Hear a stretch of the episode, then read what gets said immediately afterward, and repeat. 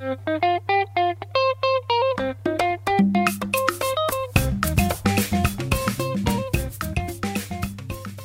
are listening to the Career Lounge podcast, hosted by career and executive coach Ada Offonry. Hello, hello, hello. Welcome, welcome, welcome, everybody. My name is Ada Offonry, and you are listening to the Career Lounge podcast. I'm so excited that you could join me here again today. We've got a really interesting topic to talk about today, and that is how to use LinkedIn for your job search. Now, I feel like if you're over 40, you're in one of two camps, which is either one, people who are actively engaged on LinkedIn, and the other camp, people who are still a bit mildly suspicious of social media and anything that requests um, a lot of your personal information online, right? So I get it. It is you know, it takes some getting used to if that's not how you historically um, conducted your job searches. But in today's world, LinkedIn is a really vital resource for managing your personal brand, for developing your business. If you're an entrepreneur or in a sales job or anything related to that, but certainly as a job search tool, it is critical that you have a LinkedIn profile. LinkedIn has over 610 million members across over 200 countries and about 260 million of its total members are active users. So, active users are defined as those who engage on a monthly basis on the platform over 90% of recruiters use LinkedIn, and more than 20 million companies are on LinkedIn. So, if you're a professional who is going to be conducting a job search at some point, either um, you know a job search for yourself or you're an employer looking to hire, then you definitely, definitely, definitely want to be on LinkedIn. So let's talk about practical ways in which you can use LinkedIn to aid your job search. My first few pointers will focus on your profile because I think that that is really the core of using LinkedIn. So, the first thing is your photo. LinkedIn isn't the network where you want to have a photo of your dog or cat, however cute they might be, or of you in your back garden having a beer or at the barbecue. Your LinkedIn photo should be a professional looking photo, usually of just your face or your face and shoulders, with you staring directly at the camera, and that's it. Ideally, you want to wear either something professional or at least, you know, something, a, a nice outfit, and just keep it really simple, plain background. That's it really simple, nothing too crazy there. I guess the idea of a LinkedIn profile picture is that people recognize who you are, but it shouldn't really be something that people linger on. It shouldn't draw any attention to it to it if, if that makes any sense. The second thing is the title your title on your page. Typically, either next to your picture or underneath your picture, you have the opportunity to write down your title. Now, people often will write down whatever their title is um, within their current employer, and that's certainly one way of approaching it. But I would say that if you're an active job seeker in the market, you want to call yourself the type of job that you're looking for, especially if you're doing that job right now. So, whatever the industry would typically call someone like yourself, that's what you want to name as your title. Now I get it on your on your CV or resume you might want to be more specific and name yourself as you're named in your company, but the reason why it's important to call yourself what the industry would call you as opposed to a specific company where those two things differ is that you're you want to make it easy to be found. You want to make it easy so that if a hiring manager or a recruiter were to look for people like yourself it would be easy for them to find you. And the more relevant keywords you use for your industry the more the Boolean search strings will ensure that you're pulled to the top of the page or at least the first few pages, which will optimize your chances of being found. The third thing is the About section, which falls um, underneath um, your picture and your name. Now, people use this in a variety of ways. People write in the first, second, third person. Some people put a whole essay in, some people just put a, a sentence in. I recommend at least having a paragraph there which just summarizes your experience in a nutshell. However, you're not just summarizing your experience for the sake of it. You have your eye on the sort of jobs that you're interested in. So pick out the two to four aspects of your experience that you think will be most relevant to the sort of jobs you're looking for. And a good way of figuring that out is to look for job descriptions, um, the essential part of job descriptions, and to pull out some of that experience that you've had. Again, it ensures that not only does it show that you're directly relevant for your industry based on your skills and experience, but you're likely to use industry related terms in your description, which optimizes the chances of you being high on any Boolean search strings, um, high on the results page, and also appearing in the first couple of pages, which really increases your chances of being called or being emailed as opposed to if you're found on later pages. So you definitely want to bear that in mind as part of your strategy while you're putting together your profile.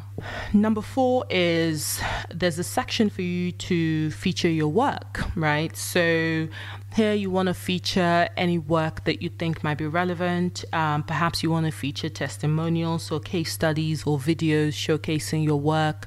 Maybe you've written some articles or there have been articles written about you, you've won some awards, you know, whatever it is that enhances your situation. It might be the work that you're doing with a particular charity or your extracurricular activities. Maybe you run marathons in your spare time and you know you've completed a really daunting um, trail and you want to put that down on your um, LinkedIn profile. It's just something that adds an additional dimension to the picture that whoever's looking at your profile is building. And so that's usually an opportunity to show um, supporting accomplishments or additional accomplishments. Now, number five, so you usually will then have the, the meat and potatoes, if you like, of your profile, which is your experience. And I often will say to people, this should be an abridged version of your CV or resume. You don't want to just literally copy your CV onto LinkedIn, but I would say to maybe summarize the work that you've done in one or two sentences per role and to put down three to five responsibilities per role. You want to pick the the top sort of hard hitting core responsibilities that you've had. And a good framework to bear in mind is the CAR framework, which is to describe the context, to then describe the action, and to describe the result. Now, obviously, bear in mind that LinkedIn is public, right? Anyone can have access to your profile. So I understand that sometimes you might not be able to go into detail about the actions that you took or what the specific results were. But as best you can, try to use the CAR framework and try to keep it simple two to four bullet points explaining the work, one to two sentences summarizing what each role was about in each of the companies that you've worked for. Next, we come to education and licenses. Complete that to the best of your ability. I noticed that increasingly that isn't really something people pay attention to. The longer you've been, you've graduated um, from university, the less relevant that is. Except for some careers, I, I used to be a headhunter for quantitative research, and I know that there were some companies who were really keen to hire people from only the best universities who done only quantitative subjects. But I'd say that that's more the exception than the rule. Obviously, there are jobs where you need to have been trained or need to have a degree in that area of specialism. But for a lot of positions, it's a nice to have. If it's not there, it's assumed you don't have it. So if you do have it, definitely put it down so at least it's, it's a checkbox. Next is the recommendation section. So I don't think that you need to put down every single recommendation you've ever had, but I would definitely encourage you to request some recommendations and also to give some as well, right? So if you can request some from clients, from colleagues, from bosses, from people who reported into you, those are all sort of good, you know, profiles of people to seek recommendations from. The value, I guess, in recommendations is that these people can say things about you that oftentimes you can't say about yourself. And obviously, you know, you always have the right whether you allow that recommendation to show on your page or not. But I'm assuming that if you're going to ask someone for recommendation, you fully expect it to be a good one. So why not take advantage of that feature if that feature is available to you? So, number eight, I'd say, is to let recruiters and hiring managers know that you're looking for a job. Let LinkedIn's algorithm do the work for you. Now, the way in which you do that is there's an arrow under your picture to the right of your LinkedIn page. If you click on that arrow and click on settings and privacy, then it takes you to a page where if you click on privacy again, on the left, you'll see click to job, right? If you click on job seeking preferences, then you have the option to let recruiters know that you are open to new opportunities. Let me tell you what happens on the back end of that. The minute you do that, it lets recruiters know that you're on the market. LinkedIn will also encourage those recruiters to reach out to you first before anyone else because statistically people who are actively looking on the market and let recruiters know are more likely to respond. So it's in their interest to contact you first. So if you're looking that's definitely a really key one to do so we've talked a little bit about the profile. We've talked about your photo, your title, the about section.